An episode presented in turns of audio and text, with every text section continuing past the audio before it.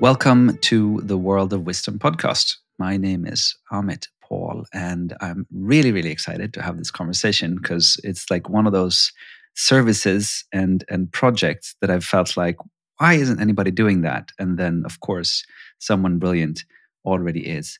Uh, welcome to the podcast, Ariana Alexander Sefre. Yes, that that's right? right? Thank you for having me. Okay. It's wonderful to have you, and I'd love to talk about Spoke and the work that you're doing there, and and uh, eventually, and I'll still start us off like I always do, with a very very light, easy question to let you kind of introduce yourself as you see fit. Um, who are you, Ariana Alexander Sefre? It's a nice question because it doesn't make me feel like I need to talk about just work. Um, but who am I? Um, so I'm I am an entrepreneur. So I'm the kind of person who I like to build things from nothing, um, and I'm the founder of a mental health startup. Um, we're an app. We're called Spoke, and essentially we translate mental wellness tools, but through music. We work with some of the UK's most talented lyricists, poets, spoken word artists, um, producers, songwriters, etc. And they are trained by a team of scientists. And then we create this kind of new genre of sound, which is incredible music as well as being beneficial for your mental health. Um, and I've done that for two and a half years. This is my second company. And I'm just very passionate about solving, helping to solve this global systemic painful uh, epidemic around mental and emotional health. Um, and I'm hoping that my work can just be one part of this network of change. Um, and apart from my work, I'm also I'm a dancer. I've danced my whole life, um, and yeah, I live in London, and I love to travel. I love to eat nice food, and um, and obviously I love live music gigs. So I'm probably at a new gig every week. ah, beautiful. And and how did you come alive to the or come like wake up to this uh, mental health crisis or the mental health situation maybe in the in the world today? What what kind of brought you into that? Yeah, I mean, it's a really good question. I definitely didn't um, seek it or you know I, I definitely sort of got led into it. I, I always i keep saying this word and, and people kind of think i'm a bit weird for saying this but i keep saying i'm on an assignment to, to do this because that's exactly how it feels. It feels like i've been put on an assignment um, I my first business was a well-being live music well-being company. We did big events, um, and truthfully, I lived in New York for some time. I um, did some work with like Sofar Sounds. Um, I became pretty obsessed with the the wellness kind of bubble that was growing and what you could do, the multi-sensory effect you could create for people. Um, things like Soul Cycle was starting to kind of grow and become very popular in New York then. And my first company was in the world of wellness. So we did these live music events that also had yoga, meditation, and all this stuff. And truthfully, the business did really well. We had lots of big corporate clients. We were running big, kind of 500 person events in London and in New York. And it was during running this company I realized, gosh, this world of all of these mental wellness tools, there they really do only attract the same type of person. You kind of see this slightly older, very middle class, kind of very white, vast majority female audience. And I was aware of that, but I didn't really think anything of it until in 2017, my younger brother lost one of his best friends to suicide. Um, and then, sort of within that year, two of my friends actually lost their brothers to suicide as well. Wow. So I suddenly um, yeah, I, I, think I suddenly, I, I, think it sort of took, in that time, I think I was quite confused, to be honest, but I, this resentment grew in me and I started seeing that there were all of the, the this culture that mental wellness is wrapped in. It just does not include so many people. So, my brother and his friends, for example, they refused therapy, refused counseling. Um, I had all of these, you know, tools coming out of my ears. And it's not the tool's fault. There's nothing wrong with mindfulness, meditation, coaching, CBT, all of this stuff. It's these are just practices that can help you metabolize emotion.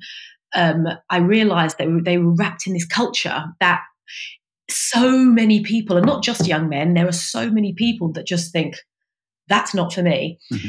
And I just became very angry about it. And I started to speak to a lot of psychologists and neuroscientists. And I got confirmation very quickly that yes, if people are able to build a mental wellness, a early stage preventative mental wellness habit, it will prevent crisis from happening. I got that that that is there's evidence for that. Li- nearly every clinical psychologist I've asked that question to has said yes. You know, you metabolize emotion, you prevent crisis from happening. And so what I, I just I guess I thought, why do all of these early stage practices why do they look, sound, and feel the same? Like, why are they very yogi and they're very clinical? And it's not that there's anything wrong with that. It's just that it's it's exclusive. The way it's the way this it's become an industry. You know, the commodification of wellness has by default excluded a lot of people, um, and it made me angry. And that's mm. what set me on to building Spoke. And yeah, it's been that's been yeah four years ago now. Wow. I'm also I'm also wondering about because what I'm hearing you speak to is like the different languages, so that you can actually reach people, and so that people might sort of open up to to something. And I was also wondering about the aspect of being a dancer, because that's I mean I, I can relate to that. I, I I am or I was or I used to be, and and uh, it's just like that's also something around sort of understanding things through movement versus understanding things through talk therapy or or through and like and music is i think a very interesting bridge between movement and and words in a way no absolutely and i mean you kind of hit the nail on the head there there's movement and there's an embodied practice of well-being which i think a lot of um, artists musicians dancers will do naturally because you know from a young age we've learned how to use music as a tool to move our body. So we're quite literally creating that, that link between move, yeah. mind, body, sound. But what I think I've realized from all of this research these few years is there's a lot of intellectualization of our well being you know, there's a lot of practices and courses and tools and listen to this lecture and you're going to feel good. And it's kind of, it's logic. It's thinking, okay, yeah, that makes sense. If I do that, I'll be better. Okay, cool. Yeah, let me go, go through this sort of do these steps and then I'll feel better. And med- and a lot of meditation practice has actually part of the way, I actually believe that part of the way meditation has made it into Western society so well is by making it logical if you just sit and do these steps, you are going to meditate and you're going to feel better. But the truth is, like, I, I think we've got an emotion, an emotional problem in society. People are not able to metabolize emotion as well. Music is the language of emotion. You don't, you know, you, you, by using the right tones and frequencies and beats and melodies, you're able to unlock this. You can unlock you know emotion for people basically and it's it's it's what's going on in the heart on an emotional level that i believe is really going to heal people and i just think no matter how much we go and intellectualize um, the the practices around healing until someone actually feels what it feels like to have an you know that that unlocking feeling. Until you feel it it's very hard to even understand what it is. And music is the absolute most perfect tool to, and you can do it in other ways of course but it is the most perfect tool to do it. You know i always say that every every subculture you know most young people think of themselves as sort of part of some subculture and every subculture in the world has ha- has been led by artists. There's been a couple of genres, maybe a few musicians have sat at the helm of this subculture, and people look at them. And I just think that this has been ignored. I don't, it, you know, it's, it's been the very thing that for thousands of years we've used. It's artists are the world's natural healers. But today in society, for some reason, we don't seem to be able to fully utilize and and almost like uh, empower what could be the most perfect healing medium for millions and millions and millions of people. Um, and I'm not quite sure why we haven't done it yet. Um, maybe it's a case of science catching up with humanity, as with most things. Um, but yeah, I'm hoping that we can just start treading in that direction.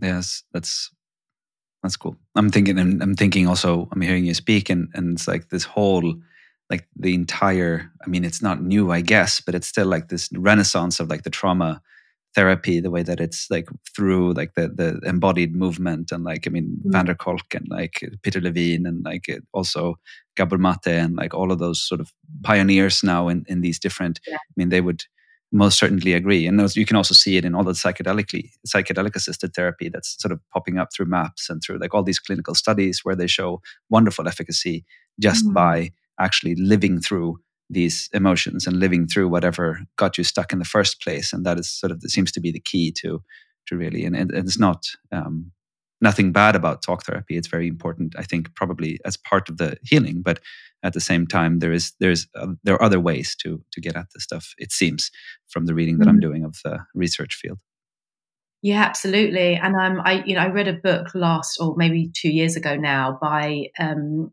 Emily Nagoski on burnout. And I don't know if you read that book, but yeah, um, and sorry, it's by Emily Nagoski and her sister, which I actually can't remember her name, but the, the book is called Burnout. And the way, but what I remember the most is the way they described the um, the stress cycle, and that every emotion needs to have a start, a middle, and an end.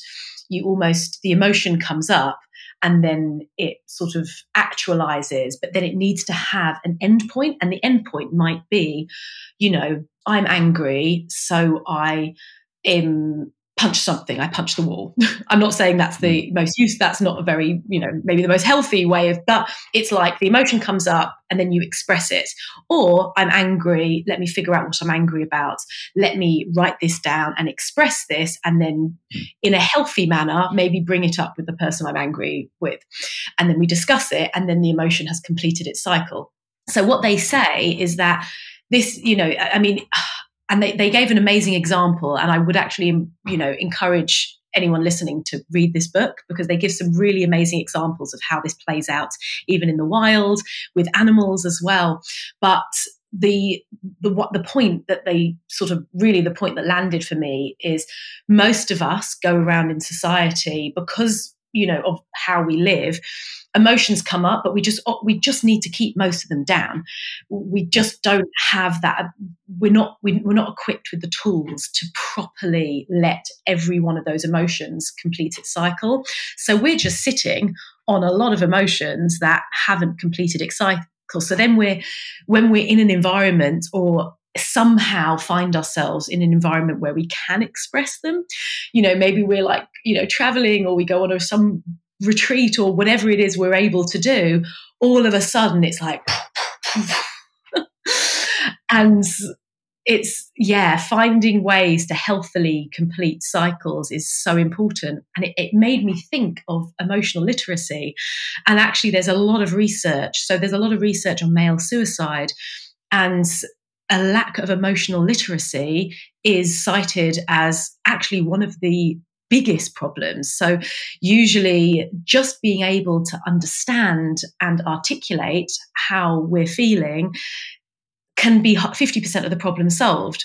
But the problem yeah. is, you know, when we, ha- a lot of us haven't grown up teaching children really good emotional literacy and then creating an environment when they're where they're able to comfortably express it without stigma without you know and obviously our society hasn't you know we do still have a cultural problem around around all of this. But um anyway sorry i could go on. Uh, but that that's, that's wonderful. know, interest of mine. It's so it's so important i think what you're pointing to and and i've been kind of exploring it as a that, that we have a strange understanding sometimes about what regulation means like to regulate your emotions and, and mm. a lot of us just learned how to suppress. And and the suppression is exactly what you're saying. So it's about sort of stopping the cycle or, or stopping and making it go away making the symptom go away.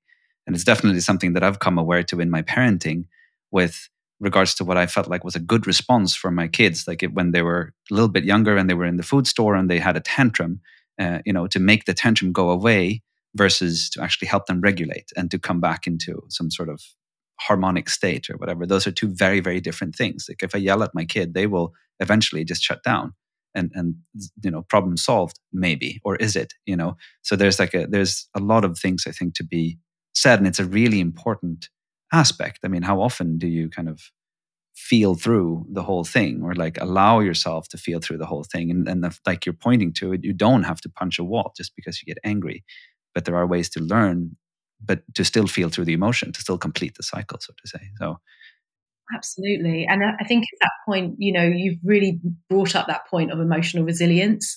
And this is one of this is actually one of the key concepts with the work that I'm doing at Spoke and with my team. And what we're trying to really what we're trying to promote for people isn't, you know, do this and then you'll be happy or you'll be calm. It's being happy and calm are two emotions out of many emotions that you're going to feel equal amounts of. Um, you know, you're going to feel satisfied and gleeful as often as you're going to feel frustrated and lonely. And really, it's, I just believe it's so important to learn how to sit in that window of tolerance and then slowly our window of tolerance will widen, widen, and then we cope with you know, we can tolerate and just deal with stuff that doesn't feel as comfortable a lot easier. And then we can actually enjoy the good stuff. It doesn't feel like we're being taken on a, a kind of roller coaster, which I've certainly felt in the past. Um, I think you, I think you mentioned it just before you pressed record. You mentioned um, that as soon as things start to feel good and easy, all of a sudden something comes in. um, all of a sudden something comes in and just teaches another lesson. And I don't know why I just suddenly thought of that again because it is it it is true. Like we're never nothing is ever going to be just good and fine and easy. Like we're always going to be taken on this little roller coaster. And as soon as you know you're going to be down as much as you're up and being okay with it all is the you know the emotional resilience that I think it's so important for everyone to to build, just so it doesn't you know send us into a spiral and into crisis, which it still does. No one's perfect, but yeah. you know it's a skill to learn, I guess. And I mean, and, and also, I mean, with with the lows comes the highs, if you will. Like there is a certain level of, it's nice to feel things, um, I think, at, at, least for me, who's had a, a little bit of a pattern of like disassociating or like stepping away from and just like being kind of fine on the outside. And then on the inside, there's something else that's going on. So, speaking of suppression, if you will, um, it's quite nice to be in touch with those emotions and like also to be able to feel the joy and let the joy come through when when that's the emotion that wants to come through.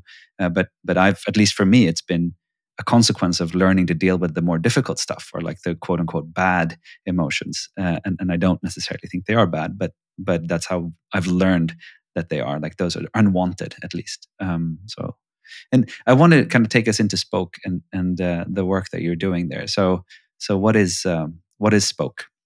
Ah, yes. So it's um, essentially we're a community of artists, creatives based in London at the moment.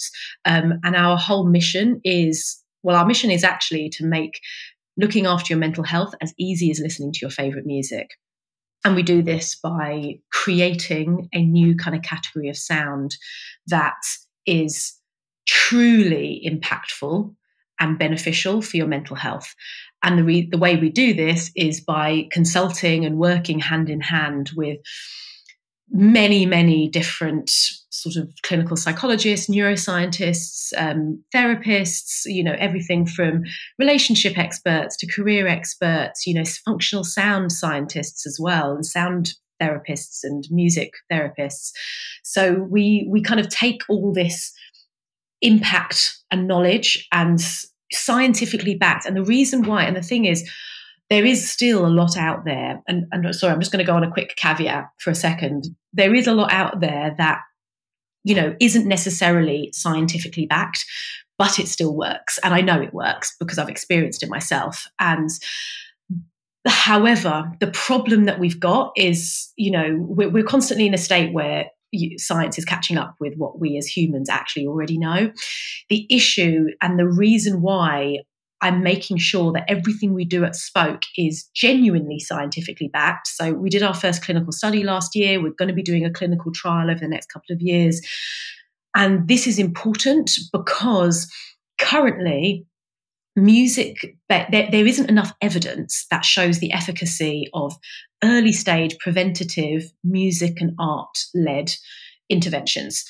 And mm. I believe that part of the reason there isn't, you know, enough of these practices and innovations coming out is because there isn't enough research and there isn't enough evidence to prove it.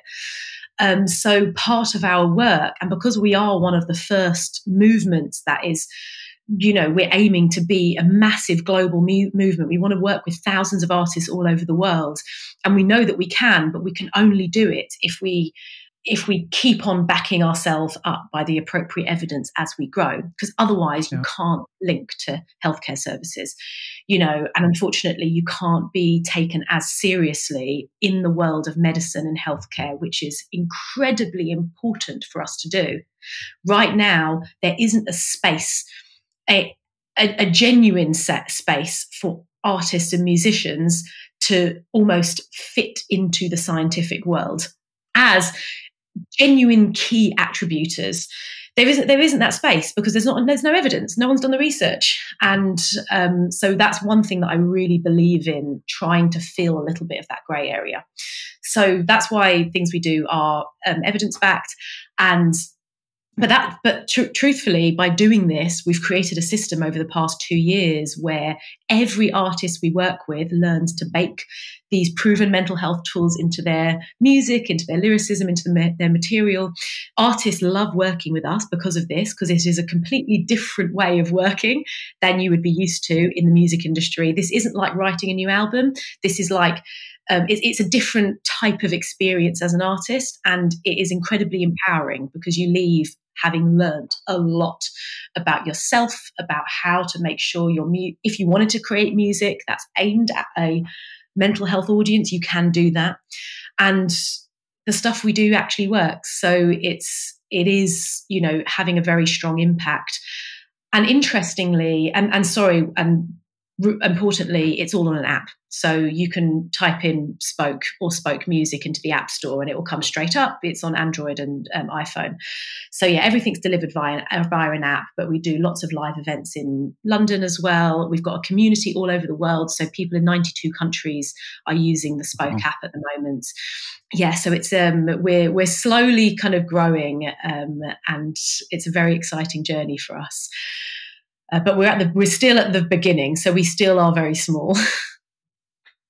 I'm, I'm sitting with two parallel questions, and and uh, just uh, you get to pick your own adventure. I think we will touch on both. But you said something uh, initially around um, reaching subcultures that aren't maybe or like other demographics that aren't normally kind of in in in this space or like think about where, where it's not okay maybe to explicitly talk about mental health or like to actually address your mental health so i'd really want to dive deeper into that topic and then um, i'm also get, i'm getting really curious about like what are the components to uh, making music that is um, mentally healthy.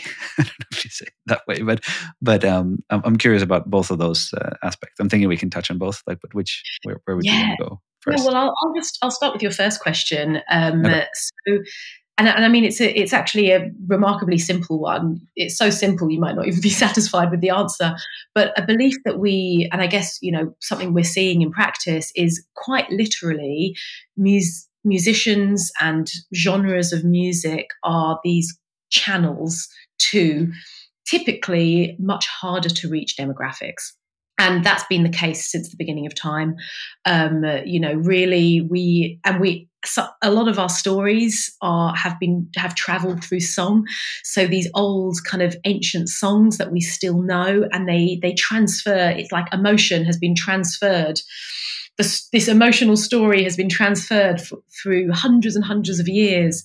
And really we believe that by working with authentically with musicians and within different subcultures and genres, we're able to then connect with communities of people that may have never, you know, learnt these mental health practices before. They just may have never even thought about some of the tools that are out there because right now they're just, you know, they're they're, they're guarded basically. Mm. Um, so that's sort of, I mean, uh, yeah, I don't know if you've got if you wanted to expand on that at all more, but that's our belief around, you know, around subcultures and yeah, how we can get to communities that yeah.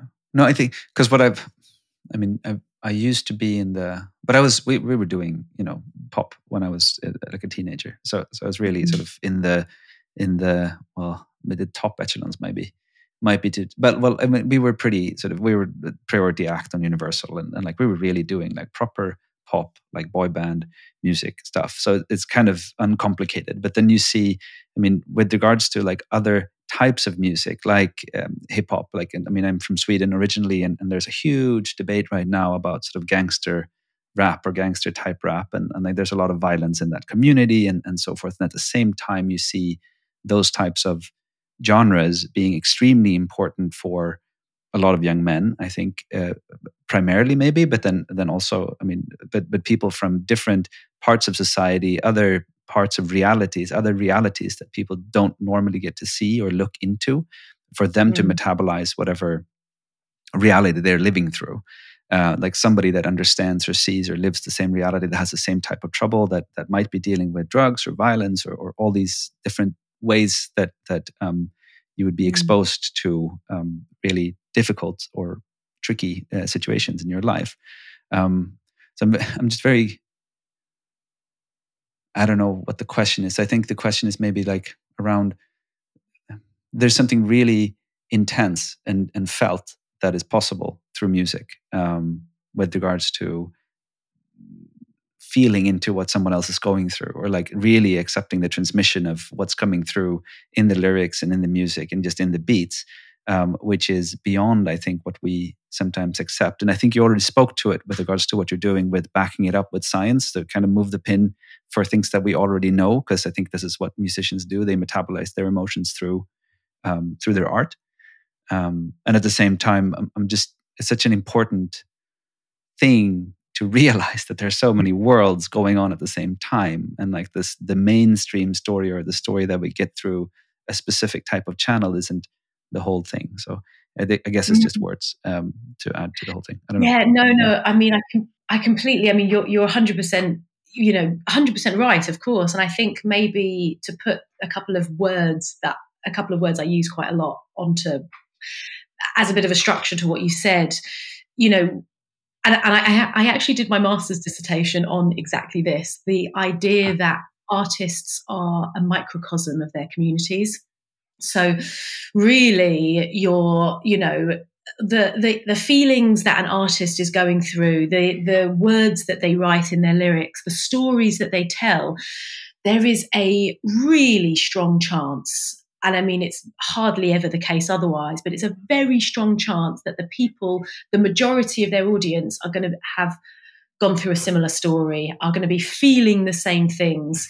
If an artist is, you know, feeling angry and they're they're angry at something that's going on in society there's you know they're expressing that anger through their music the people that are listening to their music are people who are probably feeling that anger as well and i think instead of as a society we're like angry music oh no you know it's now promoting violence. It's like it's it's it's the theory of resonance. You you so you've actually instead of i think instead of a government saying oh no this music is now promoting violence it's like oh thank goodness we have this music because now we know who the people are that are most likely to be you know um, feeling angry or are more likely to be you know exhibiting violence in society. Thank goodness we now can find these people. Because how would you have found them beforehand? You know they're, they're going to be they're completely hidden.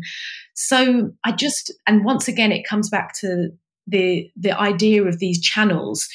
It's like if we can really understand this channel between the artist and the audience then we start to see okay so this artist is very likely to attract people who are going to be feeling depression or going to be feeling, you know, anger or going to be more likely to be, you know, involved in gang violence or gang crime, hmm. maybe we can find a way to really work with this artist or to be in the spaces where you know let's let's authentically find a way to help and you know optimize this channel as much as possible.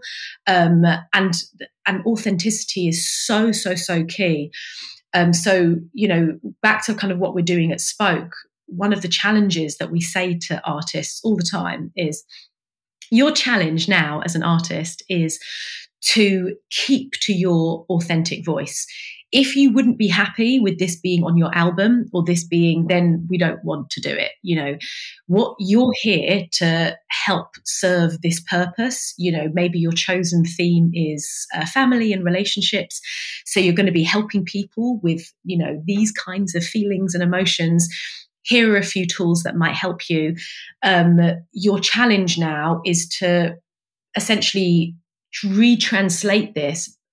Forget everything you've ever heard before in the meditation mindfulness wellness space. Forget it. Pretend like you've never ever heard it and just write as if this is your your own thing. And because of that we've started to create music that is yeah it's it's pure artistry but it just has that um addition and maybe maybe i'm stepping into your second question now which Perfect. is yeah. how yeah, it's sort of like how we actually do this. And I mean, this is a process we've built over the past, yeah, sort of 24 months. So it's a very, very deep process. We've got a very deep database of thousands and thousands and thousands of different tools. So it's all areas of, you know, psychotherapy, um, counseling, you know, uh, neuroscience, positive psychology, CBT, uh, therapeutic practices, breath work, you know, everything, mindfulness, you name it. So we've got this database of thousands and thousands and thousands of tools. And as an artist, when you work with us, basically what you would do would be completely different from somebody else. But you would be working with us to help people with a theme that you feel really passionate about yourself. So maybe it's addiction, or maybe it's um, relationships and love. Um, and you'll essentially learn some tools, and then you will decide yourself how to represent these tools in and amongst your own storytelling and your own kind of artistry and then yeah then we create music from the regular way. So sit in the studio create um, it's it's a free flowing you know the, you know the that kind of mm-hmm. ambient environment which is amazing. Um, and then there's a little bit of a review period as well. So um, some of our psychologists will very briefly review lyrics. And so interestingly when we started and the, the, and I guess maybe I can give one example. Um, there's plenty of examples, but there is a difference between sharing a story and helping somebody cope with their own emotions that might be related to a similar story. So I'll just give you an hmm. example. Let's say I was trying to, I'm an artist, so I'm trying to help someone with grief. But then I tell a story about my own grief and um, I, I, sort of and, and the way you would do when you're doing art, you would tell a story and it would be emotive and you will kind of go into detail about what you you are grieving and the feelings and you'll do it however you want. Now, unfortunately, there are some examples of doing that that would not necessarily be healing to the listener. They might actually make it worse for the listener. So uh, that's just one example of many, but that's why we have a sort of a, there, there is a way in Spoke that we discuss themes that is not going to re-trigger the listener. And sometimes mm. it's about holding some stuff back. So it might be about not sharing certain things that might feel a bit, you know, pointed or might, you know, bring up emotions for the listener that they weren't here to solve and also and it, and it's complex though so there's there's stages of healing there's the resonance stage where you just you just want to listen to something that is the same as you what you're feeling i i'm heartbroken you know mm-hmm. i want to listen to something. I want to cry. You know, I want to listen to something. I want to listen to someone telling me about their heartbreak. I want to sit there and cry for a day, five days. But two weeks later, don't want to, I don't want to listen to that anymore. I, I need to listen to something that's going to start pulling me out a little bit, bringing me out of that feeling, helping me move a little bit more. And then maybe another two weeks later, I'll listen to something about, you know, what I, how I'm confident and I've learned and I'm strong and I'm this and I'm that. And so there's almost like all these different complexities and layers of healing, and it depends what stage you're in, of what theme. Um, and then that dictates what type of language we'd use, what type of sounds and melodies we will use. Um, and yeah, I guess maybe creativity is a really nice one to talk about. I don't know. Have you read a book called Bittersweet by any chance? No. Oh, I would really recommend it. It's a really beautiful book, and I'm, I feel bad that I've actually forgot her name. She's a she's an incredible scientist. But um, so but the book is called Bittersweet. If you type it in, you'll you'll find it. She the book's all about the emotion of melancholy and actually how this melancholic feeling is such an important feeling to be in and it's not depre- it's not depression you know depression is very different it's a, a kind of a state of passive introspection you know mm. you're sort of reflective you're not happy you're actually sort of feeling like you really want to be on your own and you're you know it's it's melancholic. It's and the interesting something interesting that she mentions in the book is in your playlist on whatever music platform you use your your happy music any of your happy songs you're going to listen to on average about 154 times any of your melancholic songs you're going to listen to on average about 800 times and it's because that feeling of melancholy is actually a really key component to human healing, creativity. A lot of creativity comes out of feelings of melancholy and of introspection. And I think what I love about her work and this book is she's like, we don't realize how important that is. We're constantly mm-hmm. trying to feel happy and uplifted and, yeah, like, let's go. But, you know, really the best art in the world and the best things in the world have come out of this feeling that we wouldn't actually, we wouldn't say is happy quote unquote um, and i just and i just love that so that's that's another area of evidence and you know beautiful research that we use in a lot of our work with spoke um, and and I'll mention as well pra- mystic practices like Sufism as an example. You'll listen, you'll hear the music. It's melancholic. It's like this eerie word. I mean, if you listen to even like the the call to prayer, and you listen to some of the Judaic um, mystical practices, the music that they use is so beautiful, but it's eerie, it's melancholic, mm. and it kind of almost like it almost i always imagine it, it, pulling like a thread out of my heart like a, a wispy little thread out of my heart that i, I follow. Um, and I, I just really love that whole concept and that whole idea that you know we just i don't think we talk about enough. And that's why i'm, I'm very grateful for for this book which i, I would recommend. That's okay there's a lot. Um, but speaking to the melancholy uh, i mean i think for me the way that i felt into it when you were speaking to it it's like there's an ambivalence to it almost that i can kind of i can kind of color it like melancholy can be on sort of there's a there's a spectrum of melancholy. It could be on the sad side. It could be on the so it's mm. it, like there's a there's a way for me to relate to it depending on where I'm coming at it from, and it doesn't presuppose. It doesn't push me into a specific thing. It doesn't have a lot of opinion about what I need to feel about it, but rather it's an openness for me to kind of tint it in in the right way for where I'm at at the moment. Um, mm. Apparently, that wanted to be. And there's also been, we've been doing the Netflix thing uh, recently, and so I watched both the documentary with uh, Lewis Capaldi and also with Ed Sheeran now. Um, mm. And speaking of sort of melancholy and, and that type of sort of heartfelt, um, and I don't know sort of how that would fit into your research, or, or it doesn't have anything to do with with the service, but I, I think it's very interesting to see um, how they are sharing the the level of vulnerability that both of them have, how they speak about their own journeys and, and like their own challenges and so forth. And, and like with mm-hmm. with i mean in Sheeran's case the loss of a really dear friend in the middle of of like really intense times. And so it is very I mean, there's a lot there. Like, of course, there's a relatability, but but I really it caught me in what you were saying that there are ways of actually sticking people maybe in in in stages, and that that it, it's not necessarily helpful or like that will like help them propel mm-hmm. forward. And like there's a there's a direction to the work that I hadn't really thought about that aspect that you could also, I guess, reinforce um, whatever's happening through through uh, through music, if you will. Oh, absolutely. And I mean, if you even think about all of the psychedelic practices you touched on earlier and the ritual and the ceremony around that, it's the music, you know, it's so, I mean, there's needless to say, I'm sure a lot of people listening know a lot about this world, but there's, it's the ceremony and the, the, the healing practice does not make sense without the music.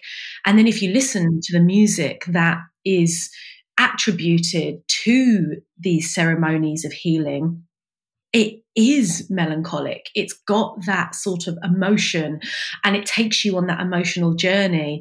Um, and I've listened to all of the playlists that Imperial have created from their psychedelic research, and you can listen to them. They've just they've put them on um, on Spotify.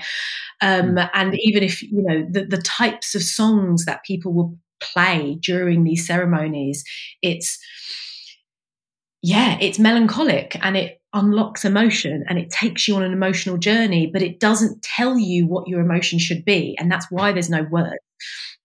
It doesn't say, you know, now you're going to be, it, it's the kind of sound that isn't, I, I love what you said. It's kind of that fine line of, it could be, it could be ha- it could be happy, it could be sad. Like it really depends on what where you're coming from. You're going to interpret it in your own way, and I think that's the kind of power of um, yeah that's the power of a lot of this music. And i mean we use so and, and so all of this there is research around this now as to what types of sounds you know on a very very simple level our heart rate will mimic the bpm you know let's say i'm feeling really anxious and i start listening to music that sort of mimics my heart rate. It's kind of a bit faster and then it slowly slowly over the space of 10 15 minutes slowly slows down, slowly becomes more ambient, my heart rate will start to mimic that.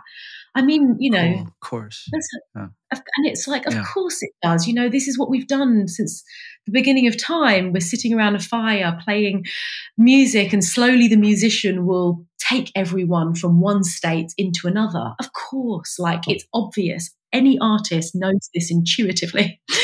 um, but, you know, this is one of the things that is now because it's now kind of written in science in, right. in peer reviewed research papers um, you know it's there's, and there's so many other there are so many other kind of theories and it's fascinating yeah because oh god we've been i've been on um i've been fortunate enough to be holding a space for for artists um, in different modalities uh, but uh, over the past year or so and we've been looking at what um, not as rigorously as you have obviously but but nonetheless the question was around how do you use or how do you work with art in transformative spaces? So with with on the one end where it can become manipulative where where we felt like there's a there's a, a way to use art to open people up and then push them into a pre-drawn conclusion where we're actually mm-hmm. moving people which i think is very problematic because um, i'm seeing a lot of that in in a lot of spaces where people are convinced about what they're doing is so good and then you kind of force people or not force but you you pull them into something uh, which i think is manipulation on the other mm-hmm. end um, how do we put it to use so that people can kind of open up to these things and really fully feel to it and i think one of the main conclusions that we had was that art has let's say two components to it at at at the baseline and one part is a different way of seeing the world which is kind of the what I heard you speak to with the subcultures as well. Like if we look at the art that's coming up, that is popular, that is being picked up, it isn't necessarily that it's causing something, but it's rather an effect of something. So we can look at it as information about how the society moves. It is an invitation for us to also see other perspectives that we might or might not have access to. And like if we take it seriously and, and spend some time with it, then we can actually maybe understand something about ourselves and the world that we didn't know. uh, perhaps. So it's like a different way of seeing the world. But then there's the other component about um, moving people, like a, a transportation. It's like a an artist when you have that relationship, when you're in that live space that you were speaking to before, um, and and you let the you you allow yourself to surrender to wherever the musician is going, and you just let the person take you somewhere. Um, one of my vocal coaches was used to say, like, I, I don't care what you can do. I don't care what you can do. It's just about how far can you take me. And and that I think is like also like a really nice essence for what it seems like you're working with. Yeah. Yeah, that's really beautiful. Um, yeah, that's really beautiful. I love that because that's the thing. You know, artists are na- the world's natural healers by default, and that that I, and I love what your vocal coach. Uh, you know, I love that saying or um, how far can you take me? Because it's true you know it doesn't matter what anyone can do. If in your own way you can pull something out of me and help me help me reconnect to myself basically that's the true that's the true kind of art and the true skill. It's helping me witness myself and feel something myself and yeah some and yeah stand and look at myself in the mirror and and and see an emotion for what it is and and be like and and ultimately you you know you want to help people feel like that feeling of ah that's what that's what was going on. Now i now i get it. Oh gosh. Thank goodness you know? Yeah. so i think that's the uh, the moment of clarity helping people um, come out of the numbness because we numb ourselves you know we're all we're all slightly numb living in cities which are essentially scabs crusts on on the earth you know very quite disconnected from you know our like human biology um, and we're we're just a little bit we're all just a little bit numbed out really yeah. and so anything that we can do to help people dig past the numbness and feel a little bit more of ourselves that's that's why people go on these healing retreats it's not to be this or be that it's to just be myself again just feel okay, I'm back to being me. Um, but there's a question around that though, of which I've mm. like genuinely holding, um, because there is um, I mean, I think it's Gabor Mate that says something like uh, maybe the state of mental health in the world is a healthy response to a sick system. Um, mm-hmm. so, so, like maybe this is actually a coping strategy that is um, that makes sense given the environment that we are in. Um, and that's that's where I get curious about some of the work that because I'm I mean not in the same way, but we're involved in similar work with like bringing more engagement and more connection and more openness and more authenticity into the workplace. And I'm curious about sort of sometimes I'm like, am, am I really serving people here? Like, is are the coping like is there intelligence to the coping strategies? Like the fact that you aren't feeling more. I feel it now, like moving to Reykjavik, which is a really small, coherent community with lots of space, lots of nature.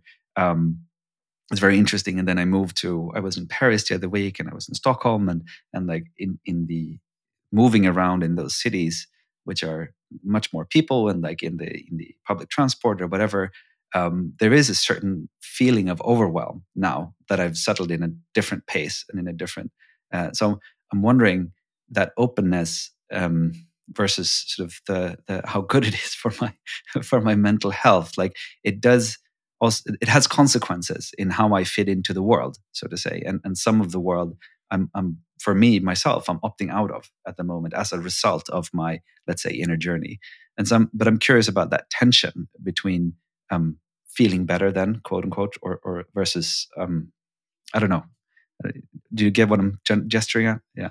I completely understand what you're gesturing at, and what. So I'm a massive fan of Gabor Mate's work, and what he and I've listened to exactly the the I think it might have been in a podcast or a video that he mentioned exactly that we are there's there's there's no doubt that we are responding in a way that makes sense for our human form basically quite primitive human brains still our brains have not been able to keep up. We're, we're you know we're not we're not able to keep up with this fast pace of technology and all of this. So we're we're coping as best as we can, and it's no wonder there's a mental health problem. There's no wonder there's so much burnout and anxiety.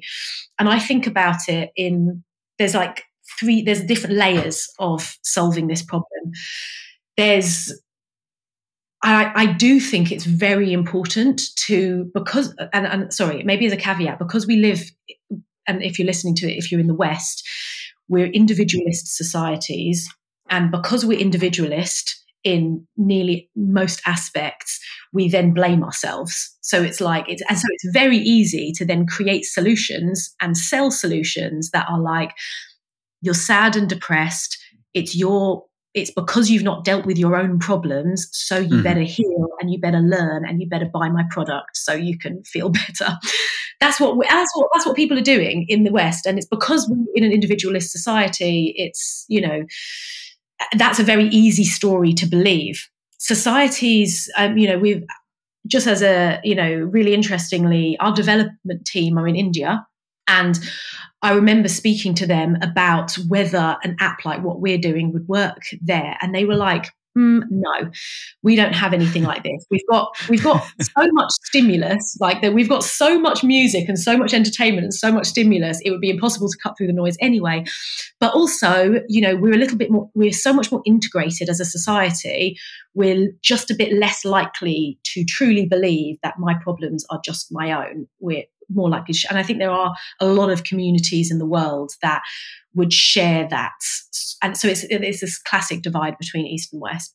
Um, so I think that's the first thing for people to truly realize that the biggest part of our anxiety is, you know, crippling house prices if you're in like England or the US especially mm-hmm. um, you know political turmoil no idea about you know what your future is going to hold um, zero certainty about your job prospects you know uh, just as an example, you know, housing in the UK, I mean, the richest people in the UK have made basically made most of their money through owning land and owning property.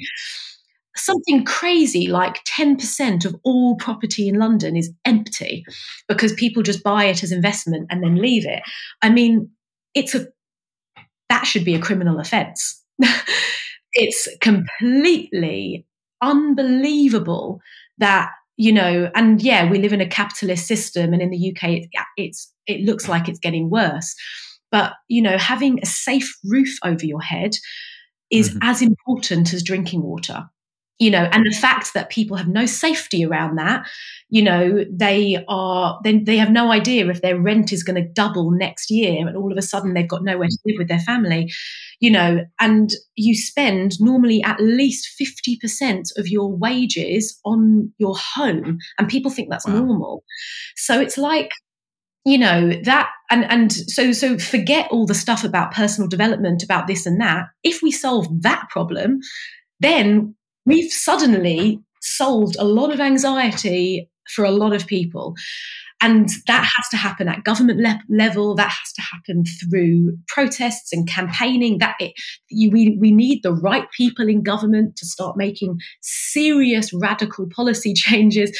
You know, and looking at our system, I, I can't see when that's going to happen. But so so what I'm trying to say is you know there, there are different levels. There's sort of there's there's yeah. this thing going on and i think it's important for people to understand that because then when you understand the forces the same with emotional literacy and having awareness. If you understand the forces that are quite literally yanking you you know around and controlling your life we are all of our lives are pretty much controlled by our society our environment our governments. And the first thing is just understanding that. Okay, great. Now I understand it. So now I know what political party to start supporting. Now I know what I can do. Okay. There's not much more we can do than that, unfortunately, apart from having awareness, doing what we can, unless we want to go into government and become an MP, which, you know, yeah, very much. Task, yeah. a different task and a lot of respect for whoever. I mean, Marianne Williamson, who I absolutely love over in California and her work, and she's kind of going, you know, I mean, amazing, but I wouldn't wish that type of stress on my worst enemy. It's horrific. and then a few layers down, it's like, okay, well, what can I do right now? Right now, mm. I'm just feeling in this way. How do I just get a little bit more in control of this? And the best way to get in control of anything is by understanding the landscape of it and understanding it as much as possible and building that awareness and then building new narratives and stories. And I just think the biggest problem is that most people don't under have not you know there's there's a, a, there's a lack of sharing awareness with a lot of people and it's as big as you know what's going on in government with our housing situation all the way to literally not teaching children emotional literacy at yeah. school and how to express their emotions healthily. Um, so it's kind of, and there's loads of different layers in between. And I think the only way we're actually going to solve this mental health problem is by doing all of it. And it's like a network. It's a network effect of change. Different people are going to focus on different areas, and we all need to work together to make that shift over time. Nobody can work in tandem, basically, you know. Um, so that's that's kind of a big part of my belief around that that problem. Yeah, I really like what you're saying because it's it is. I mean, I'm just looking at my own journey as well. Like the the some the tools for regulation and finding ways to actually regulate uh, my emotions when they pop up has been extremely important in order to be able to kind of keep looking at certain things or stay with the trouble, um, as as if you will, and so forth, and also not look away, but to actually love and understand what's going on. Like, however crazy it seems, there is a reason for it being like this, and I don't think we need to move beyond sort of simple solutions in order to have enough attention span to understand what a solution or what a, a way to address the, the an issue might be um, you you're going to have to spend time with it. And then of course like these types of tools are extremely important. So i really i really appreciate that. And i like that you bring in the systemic aspects. I mean because it is so important to we're not going to solve these problems on our own by just sitting on a pillow somewhere or listening to music or whatever but it is going to change how we relate to the world. And in that changing in how it relates to it um, you know we might there might be other things that become possible for us and then, I mean, the other aspect that I would point to um, as well is this, to to start understanding how our cognition works, like, and the fact that like the Lisa Feldman Barrett's work around emotions, that it's not a, a sort of a stimuli response thing. It's not a predetermined thing how you feel about something that happens around you. It is it is something that you can can actually learn and relearn and, and mold and adapt depending on how you actually respond in each moment. And then tools like Spoke, I think, is extremely important uh, to to start opening up the possibility space of like different emotions occurring, like that, creating that ambiguity that you described with the melancholy, if you will, uh, in in your like response, and, and start like having other options when something happens, and, and uh, yeah, maybe move in a different way. Yeah, yeah, absolutely, absolutely. I, yeah, I really love the the approach that you're taking to this. Though I just really wanted to because I I was so I've been thinking about that aspect of like how exclusive a lot of the work is and how cognitive and how verbal a lot of the stuff is. So speaking like both as a dancer, as an embodied person, how important it's been for me to find like ways of, of moving and dancing and working with my body into understanding these things. And I know what music does to people. And so I'm just uh, I'm so happy that Spoke is around uh, and and are doing this work. Thank you. Thank you so much. Um, yeah, it's definitely an exciting journey. We're definitely, you know, we're hopefully we are we are one part of a whole network of people trying to create this change in different ways. Um, and yeah, I'm under no illusion that we are going to solve it ourselves. And, and I'm under no illusion we're going to solve it in the next two years. You know, this is we need to take quite a long term view of this. But the more people like us that can connect and share ideas and, you know, collaborate on different levels, even if it's just talking, um, the better the better things are going to be. So I, I, really appreciate you inviting me to be on this podcast and discuss with you. And I've, I've really enjoyed this conversation. Also wanted to um, so just to open it up a little bit, like two two questions again, because apparently that's what I do today: uh, ask two questions yeah, at once. Uh, what, one part would be what's next uh, for Spoke, and then the second thing is if people want to get involved or support or uh, you know whatever, um, what what do you need? Mm. So, what's next is we plan over the next year to really do a lot of work with communities across the UK um, and in Europe as well. So, every every community we move into, we move, we work authentically with the artists who are on the ground. So it's it's this isn't like a kind of quick thing. Let's do a marketing campaign in this city. This is let's see who are the most talented, connected, you know, incredible artists in this region. Let's work really authentically with them and then let's move into this, you know, whether it's city or landscape, and let's do something incredible. So that's sort of what we plan for the next year, year and a half. Um, and, you know, my team are from all different parts of the world as well. So we're all equally passionate. You know, I'm half Persian so I'm very passionate about doing stuff in the Middle East. Um, our lead artist and one of my founding teams, Nigerian, so he's very passionate about doing stuff in Africa. And we actually have a very big African audience anyway. So there's so so much that we want to do over the next maybe five six years. So that's and and I guess maybe a note on that is I'm gonna I'm gonna I'm gonna mention one last piece of theory around um, kind of emotional connection so it's been found that even if you haven't heard this instrument much in your life, but instruments that are connected to your ancestry and your heritage, you respond to in a different way than somebody who um, might have been brought up in somewhere completely other part of the world, world, or their parents are from some complete other part of the world. So we we're almost it's almost in our DNA the connection to music from our heritage, the types of instruments that were traditionally mm. used for hundreds of years, you know, in your ancestry line. So how amazing is that that you know you will respond in ways to certain instruments and certain sounds depending on your biological genetic makeup that is how connected human DNA is to music. And it is just absolutely fascinating. So that's why I'm very passionate about working with artists all over the world and helping people connect to a part of themselves that they may or may not even realize is there. And it's just, you know, it's, it's, it's beautiful to even think about the kind of work we can do in the next five six years. Um, and I just need to sorry, but um, I mean, this I haven't. It's, it's an n of one, and it's completely empirical. But it's like I, I mean, I my father's from India, and okay, yeah. uh, my my younger daughter, or my older daughter, she uh, at some point she was watching some cartoon and she heard the sitar, and mm, and she was mm, like, yeah. I need to play this instrument, and she's going to start taking lessons in in the summer. She's seven; it's way too early, and so forth. But we found a guy here in Iceland that does the whole thing, and it's just hilarious. But when you said that, I was just like, oh ha, yeah, that makes sense. Absolutely makes sense. Because there was a resonance there that she was just like, and she hasn't mm. stopped talking about it. It was like three years ago. And it's just, it's crazy. Okay, sorry. Go ahead. I had to. That, had to that is yeah. that's truly that's truly amazing. I'm so I love I just love I love hearing that. Thank you for sharing that.